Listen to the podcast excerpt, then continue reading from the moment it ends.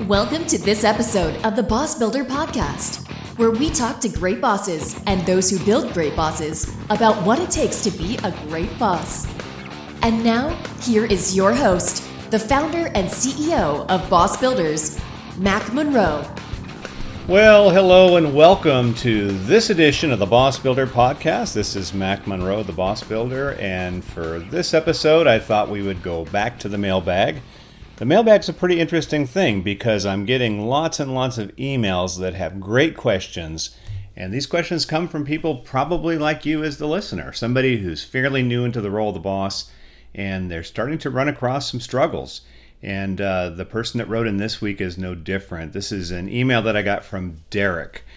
And Derek says this Dear Mac, I am a newly promoted supervisor. I'm not probably like many of the people who listen to your podcast, as I am actually in my 40s after working in the production area for a number of years. He gives me the years, I won't tell you what they are.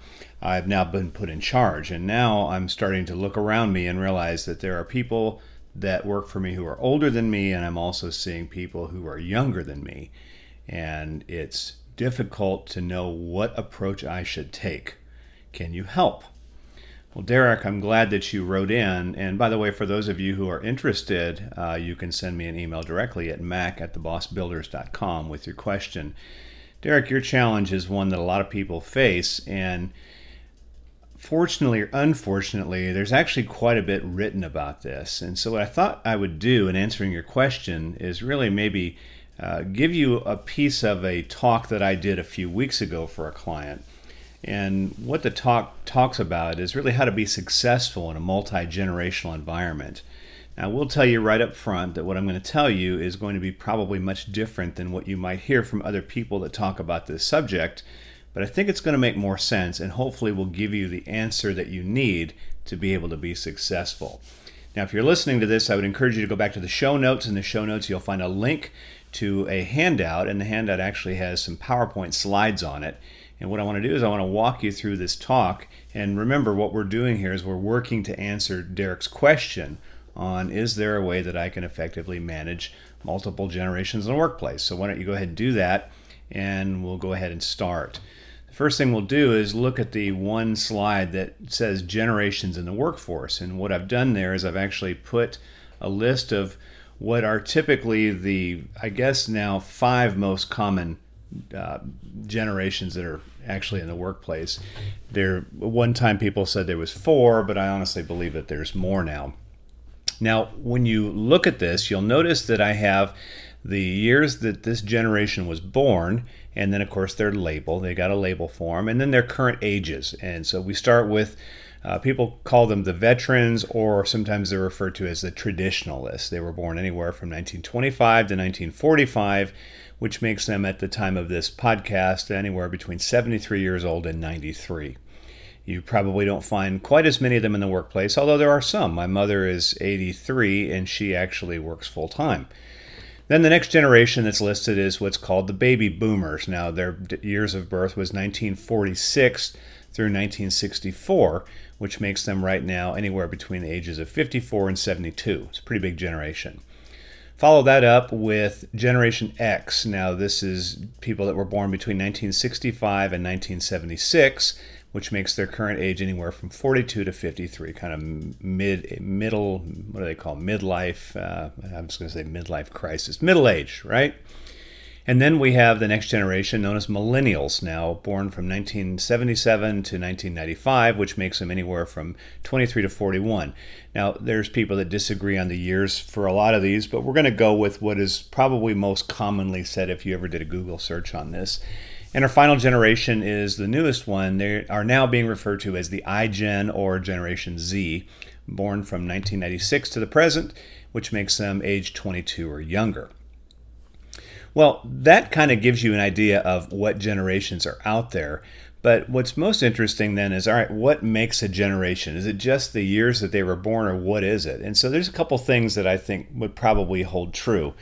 I'm going to suggest that generations are really groups of people that have similar kinds of values, and those values tend to come from what I refer to as defining events, something that's really big that goes on in society that impacts people. And it impacts them in such a way that now they do they, they their values, the values are the things that you really hold on to and you don't change for anybody. They, those change often because of that. And then now you have behaviors that change from that. And I'll give you some examples as we go along.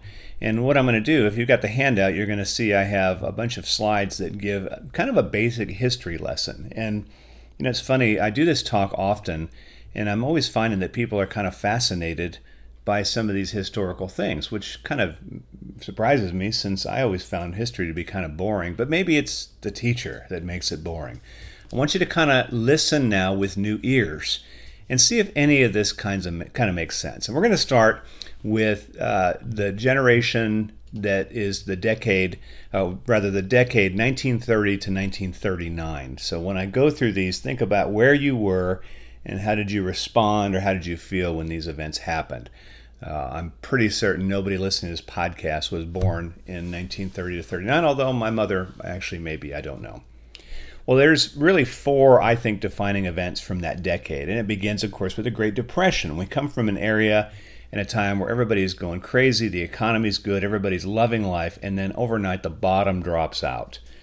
Now, to make matters even worse, farmers in the Midwest who for years had not been taking really good care of their soil get hit by this massive drought, followed by these gigantic winds that blow all the topsoil off. So farming is basically dead the Great Dust Bowl. People are having to move out west to be able to survive. People are starving, which is hard to believe in this country.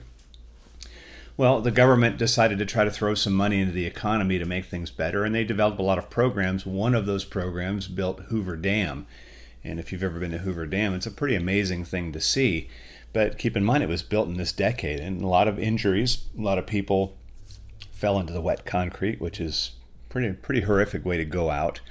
And, and so, you know, you have some people being put back to work where the government is using them to kind of construct things, which is a helpful thing. One more defining event is the Hindenburg disaster. Now, this was a gigantic airship that the Germans were using to transport people from Germany back to the US. And kind of like what we think of an ocean liner. Most of us now we see the blimp over a football game, right? And they're taking video and photos from up there, but people would actually travel on this. And and it was a common way to travel. Well, one of these airships, the Hindenburg, decides to dock in New Jersey, and it's tying up to this mast, and then I guess lightning struck it. It had it was filled with hydrogen, which was probably a pretty bad decision. Caught on fire, and a lot of people died. But think about disasters like that. That was there was a newsreel footage, and they were on the radio, and the you can you can probably look up YouTube videos and hear the guy watching this thing burn up, and he's like, "Oh, the humanity! Just watching these people burn to death." And that kind of stuff makes people freak out. It makes them think, wow, what the hell just happened here? And then my behaviors change, right? My behaviors change. You know, it's very interesting. Um, when I was married to my first wife, her family had quite a bit of money, and they lived in Southern California.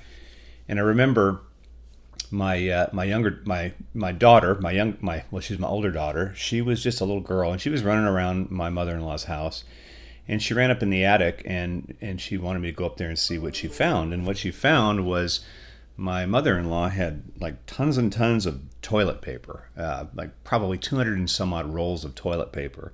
And and so I went down and asked my mother-in-law. And by the way she had quite a bit of money. Uh, I says why do you have so much toilet paper? She says well you don't want to run out. And then I realized, you know, she grew up in this Great Depression. So even now, with the amount of wealth that she had, she still could not get it out of her head that there was no toilet paper. And even my kids told me when they'd go over there, if they ever threw something out, like a jar of peanut butter, she'd pull it out of the trash and yell at them for leaving a little bit of peanut butter in the in the lid of the jar. But you know, if you have nothing, that impacts you. So that's really that decade, 30 to 39, and then we go to the very next decade, which brings us right into World War II. And, and so we have the you know, war in Europe, and then the Japanese attack us at Pearl Harbor. Men go off to fight the war, women go into the factories. We get this uh, picture of Rosie the Riveter. And what's interesting is a lot of researchers have said that actually the, the factories ran better with women working them than with men, higher productivity. Rationing happened. People, and again, probably impacted like my ex mother in law And then, of course, the war ends with the dropping of the atomic bomb, and then the surrender goes on. And, and I believe probably the rest of that decade was just everybody coming back and settling back into a normal pattern. Uh, those that survived the war would now move home and they would start having babies, which you know leads to that big baby boomer generation we'll talk about in just a little bit. Now, those two decades are really, if you think about this in terms of generational study, and that's probably what impacted them. And and so, you know, I, I hate to use generalizations, but this is what people that study this stuff say. They say, you know, generally speaking, people of that age group are more practical and, and they tend to be thrifty. They don't spend a lot of money and they value hierarchy, you know, they respect authority and you know, maybe the way I, I talk to groups is like if one of these characters calls in sick on the Tuesday after a three day weekend, what do you say when you hang up the phone? And most people in the workshops they say, "Man, I would hope they were okay because they would never just take a day off like that." And and again, a generalization, but these might be things that happen. Well, that takes us into the 1950s, and now war has changed. We have a war in Korea and so we mobilize again and we go to Korea. This time we fight this war to a standstill. And, and then there's this threat of communism and this Cold War, and, and people just mortified that there could be communists living in their midst, and everybody was suspicious. And a senator, McCarthy, starts having these hearings on these people that are accused of being communists and it freaks people out. They're they're worried about this way of life, and then the Soviet Union is you know starting with nuclear weapons of their own, and everybody's worried about this nuclear war. Well, to maybe take the edge off a little bit, we now have television as a way to, to see this, but also have a form of escape. And, and my dad, I remember him telling me when he was alive that when he was a kid, one family had a, a TV in the neighborhood, and it was a little thing, but they had this big magnifying glass they'd roll in front of it. And the whole neighborhood would come over and watch TV together. A whole neighborhood. Now, keep in mind, most families today, they don't even have everybody sitting in the same room and the family watching TV. Most of them are off watching it on their phones or somewhere else, but this was a community event. And of course, Elvis Presley changes the way people listen and see music, and even so much so that he was shown only from the waist up on the Ed Sullivan show because his hips were moving. Well, then we move on to the 1960s. The 1960s is a very interesting decade because it really can kind of be summed up in, in two halves. The first half was just extension of people who were following the status quo. But then things start getting unraveled. We get into a, another war out of fear of communism, the Vietnam War, which initially was supported, and then as time went on, was not supported and then finally protested against. And this is thrown right on top of the civil rights movement. Lyndon Johnson signs the Civil Rights Act of 1963, but even that did not stop people from protesting and discriminating against others, and it was just tumultuous. Well, there's there's this counterculture movement that starts, and people say, you know, no more authority, no more ties. We're going to move off, and we're going to live together in peace and harmony, and we're going to just have we're going to share everything. And they became known as the hippies and long hair and beards for the men and i guess long hair and hair for the women. I don't know. But living off in, in places where they could share everything and woodstock this concert just sort of unifies this whole group and they just say this is a, a whole new way of living. Well the Beatles come from overseas and they, they change up music. Even Elvis Presley feels threatened, like these Beatles, now they're taking away my audience. There's a loss of many heroes. John F. Kennedy shot in 63, his brother Robert in 68, Martin Luther King in 68. And, and really, the decade kind of ends on this sour note, but there's one high note. In 1969, we finally land on the moon. And that was the culmination of John F. Kennedy's vision that he wants to put a man on the moon and bring him home safely. And that set of decades, 50s through 60s, really kind of talk and, and shape the baby boomers, the, the large generation. You'll see the numbers here in just a little bit. Now, some things that are generally assumed about the baby boomers is that they're like the 50 hour work week people. They work hard, put their nose down, and just kind of just get it done and you know go the extra mile and you know same thing you know if they call in sick now on the the Monday, the Tuesday after a three day weekend most people say man I hope they're okay But you know, for them, they, they they're sort of torn. Older boomers are going to probably see things different than younger boomers, just based on where they came of age, and and you will find them at age 54. I'm on the beginning edge of that generation. Um, we still make up a pretty good chunk of the workforce. Well, moving into the 1970s now, and if you're listening to this podcast, you're probably saying, okay, now you're starting to talk about things I actually remember. And in the 70s, I remember some of these things very vividly. For one, it was the gas lines. And apparently, there was this big oil embargo going on. We're, we're kind of at a war, a trade war with Saudi Arabia, who's producing all of our oil for our gigantic gas guzzling cars. And they start shutting it down. And now we're stressed with no gas. What would happen is that you would have they would take the last number on your license plate and if it was odd or even you would be assigned a day you could go get gas and there was long lines i still remember my dad and mom waiting in the gas lines and, and my mom complaining saying people take too long putting gas in their car we're waiting all day well we have a president richard nixon who finally gets exposed for some really really devious behavior and his whole presidency his whole white house starts to unravel and he goes ahead and resigns and people are just now we don't even trust the government anymore well Gerald Ford, his vice president, takes over. Gerald Ford's defeated by Jimmy Carter. Shortly after that, there's a takeover in Iran, and a bunch of radicals throw overthrow the government. The Shah of Iran is is is kicked out, and they take a bunch of American hostages prisoner at the U.S. embassy. And now we're like, okay, we're being attacked. And I remember listening to the news or watching the news, and we had this raid where we were going to go rescue the hostages, and two of our transports crashed into each other. The helicopters crashed. It was just a complete disaster. And I remember thinking, this can't be real. I mean, our military just kicks ass, but it actually didn't happen. It was embarrassing. Well, at home, too, there's other interesting things going on. There is this religious figure. His name is Jim Jones, who has a pretty good following in his church. And people are getting a little concerned about his church because some of their kids are going there. And when they go there, they just stop writing home. They just sort of disconnect from their parents. And there was a lot of pressure on Jim Jones. So he went down to Guyana at the northern tip of South America and he created his own little community. They called it Jonestown. And people moved there, and whole families would move down there. Well, as they all moved down there, they started finding out that uh, they, their parents are still concerned. They're they're kind of freaking out. They don't know what's going on. They can't they can't get a hold of their kids anymore, and so they pressure the government. And the uh, Senator Leo Ryan flies down there with an entourage to see what's going on, and his plane is met at the airport, and he is assassinated along with some of his people. Well, that's when it all unraveled, and uh, Jim Jones goes back to his people and says the end is here. He has a bunch of Kool Aid and he puts cyanide in there, and everybody is instructed to drink it. And so whole families die. Hundreds of people die in the jungles of Guyana. And, and now you may hear people, and, and I always laugh when I hear this, especially when it's a young person that says a quote. He says that you're drinking the Kool Aid. But that was a phrase that came from that time. Drinking the Kool Aid meant blind obedience.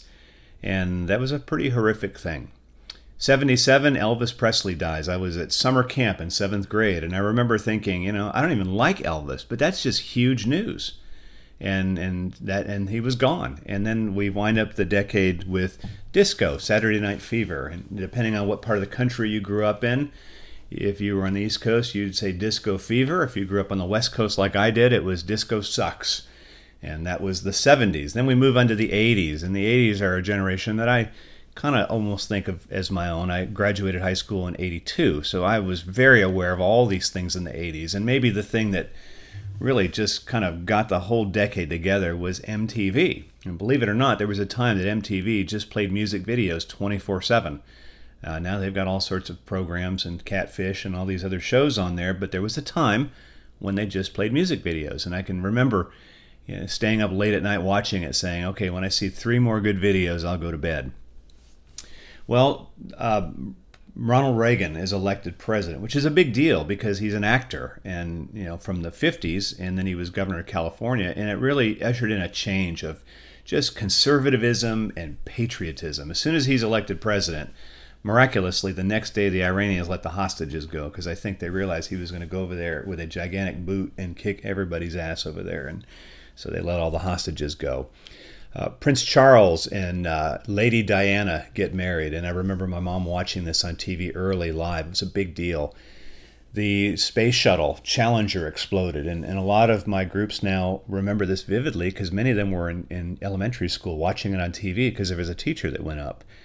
And then, of course, the AIDS epidemic. And as a dental technician in the Navy, you know, there was a time, believe it or not, we didn't wear gloves, masks, anything. And I got stuck with sharp instruments we have patients that bleed all over the place, and that just became a scary thing for healthcare providers and for the general public. And it just sent this just culture of fear, especially as uh, well known people were diagnosed with AIDS and died. And of course, we know now that it's no longer the death sentence that it was supposedly done in the 80s and 90s, still serious, but it made people just afraid, which is the foundations of what is known as Generation X. Now, what's funny is that we start to think about them now as being a little bit older, but when they first came on the scene, they were like the first generation that didn't make sense. Skeptical, they questioned things. Uh, they had uh, it came from broken families. Divorce was more prevalent with them, and and people didn't know what to do. They were a small generation too. We'll we'll explore that a little bit more. But you know, the question of when they call in sick for work on the Tuesday after a three day weekend, what do you say when you hang up the phone? Well, then it's like, oh, shoot, they're just slacking again. Now, mind you, take a look at their ages. It doesn't really fit anymore, but this was fairly common. We now go to the 1990s. 1990s, we have our first war in a while, even though it was not really a war. They call it the Gulf War. It was something that was over within a f- six months, I think it was. But Kuwait is taken over by the Iranians and, or I'm sorry, the Iraqis, and and so we decided we would build a coalition, and go over there, and we very soundly beat them into submission, and and left. And there was a domestic terrorist attack when the Oklahoma City uh, building was bombed by uh, Timothy McVeigh, who was a Gulf War veteran that was very disgruntled. There is the first mass shooting in a school in Columbine where two t- two teenagers went in there and killed a bunch of students and terrorized the place. We had a president that managed to get himself in some scandals with his one of his interns, which was really big in the news. Princess Diana, who just you know what a decade earlier was in this fairy tale wedding, dies. And again, most people say, "Wow, I remember where I was." And then toward the end of that, that we had this idea with uh, that their turn of the century there's going to be an issue because the clocks aren't ready for it and there's going to be catastrophe and planes are going to fall out of the sky and it's going to be awful. And for those of you in the IT world you probably if you were working then you realize you didn't get much sleep that last year.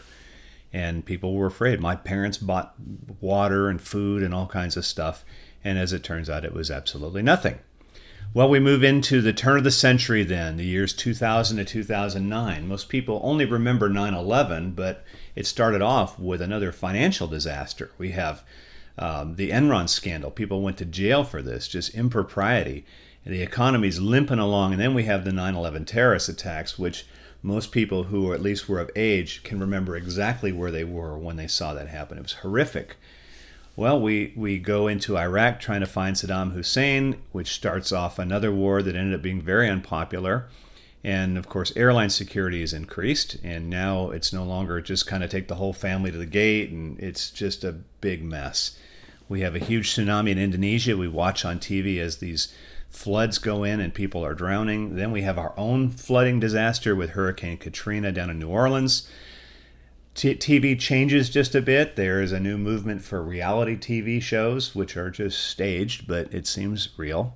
We have a massive recession in 08 that is pretty darn close to almost going as bad as the Great Depression. We have our first black president elected, which was a really big deal. And it was for many people, remember that as one of the defining events. The day I remember people being interviewed saying, I wanted to live long enough to see a black president, and now I can die in peace and we wind up the decade with the death of Michael Jackson, which, again, for those that followed this, this was a huge deal. I remember riding in my car with my son, who at the time was probably in middle school, and I said, Dustin, listen, Michael Jackson died. And I said, and he says, Dad, I don't even like Michael Jackson. I said, It doesn't matter. You don't like Michael Jackson. He's dead. That was a big deal. And then my son said, Yeah, whatever, Dad. But you probably remember those things. Well, the product of that generation is what is referred to as millennials, now age 23 to 41. And I will tell you, this is the first generation that basically, I think, freaked the entire country out. Generation X to a point, millennials because there was a lot more of them. And there's a lot of stereotypes made of this generation. And if I ask the question, what do you say when they call in Tuesday, the day after the holiday weekend, and you're and they call in sick? When you hang up the phone, you say, "Yeah, absolutely, sure, they're they're sick." Well, one more decade, and then I want to make some sense of this for you. That's 2010 to 2019. Now, this one is you know eight years in, and there's still lots and lots of things. But we could start off by the the the BP Gulf oil spill, which there's this pipe busted underneath the the I almost said the Persian Gulf or the Gulf of Mexico, and there's oil just pouring into the ocean, and they're trying to do this deep sea repair on the thing, and they finally managed to do it. But that was you see gallons and gallons of oil coming out every second. We all watched in wonder as this group of miners in Chile were trapped, and they managed to get them out one by one through this long tube, kind of like that thing you stick the money in when you go to the drive-through bank, right? It sucks the tube up we have an earthquake and a tsunami in Japan and, and, a nuclear fallout problem. And then we have the death of Osama bin Laden, the most wanted man who was the mastermind of the 9 11 attacks. We have another school shooting, this time of young kindergartners in, in Connecticut, Sandy Hook Elementary School. There's movements. There is a, a big movement for those that are gay, lesbian, transgender. I think it's, it's LGBT LGBTQ, and there's a few other letters now.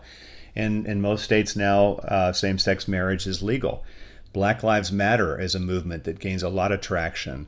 There's terrorist attacks all over the world by Lone Wolf as a part of the rise of ISIS, who starts off getting our attention by decapitating Americans right there on YouTube.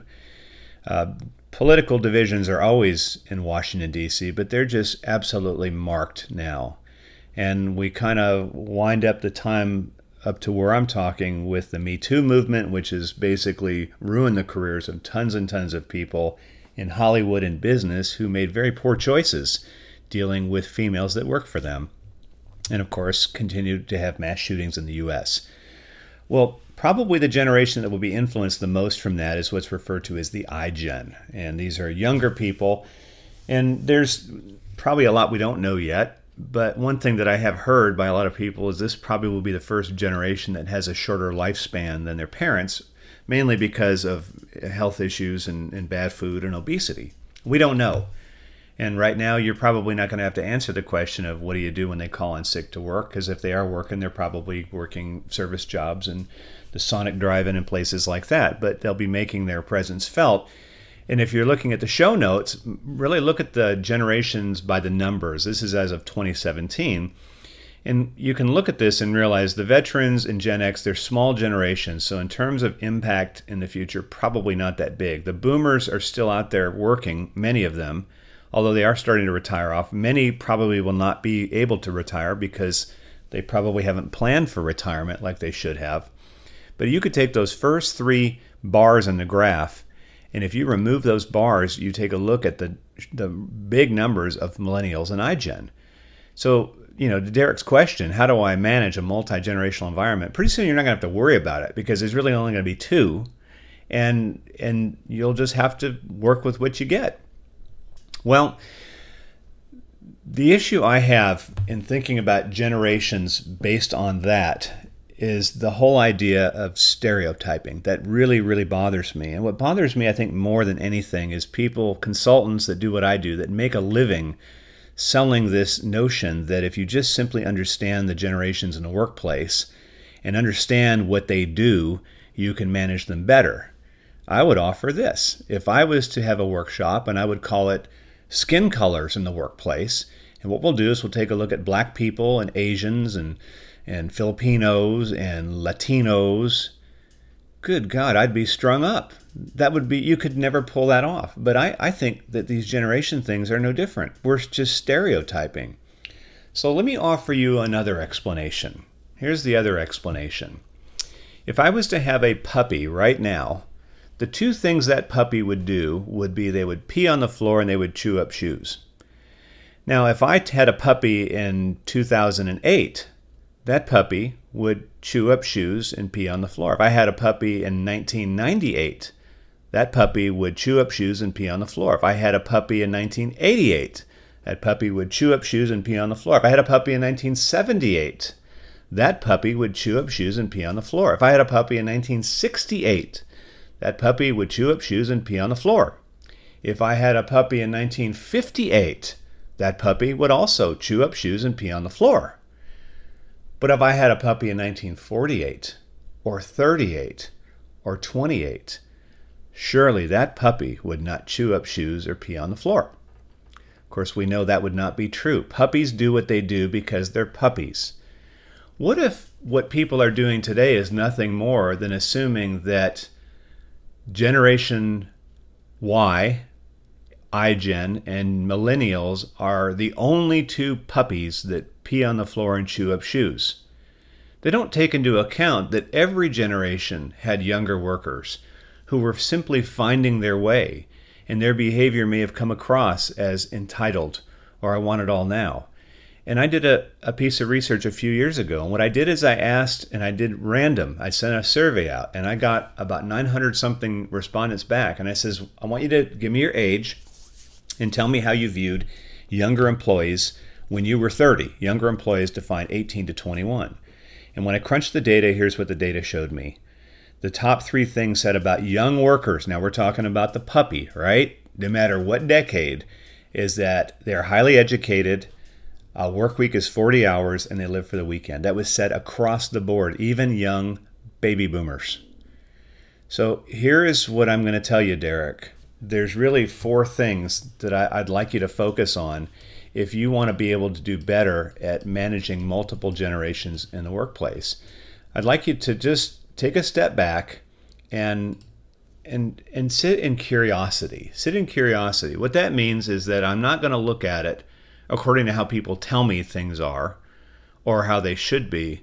I'm actually going to look at it with an open mind. I'm going to look at behavior of all generations and not try to throw the generational difference excuse on top of it.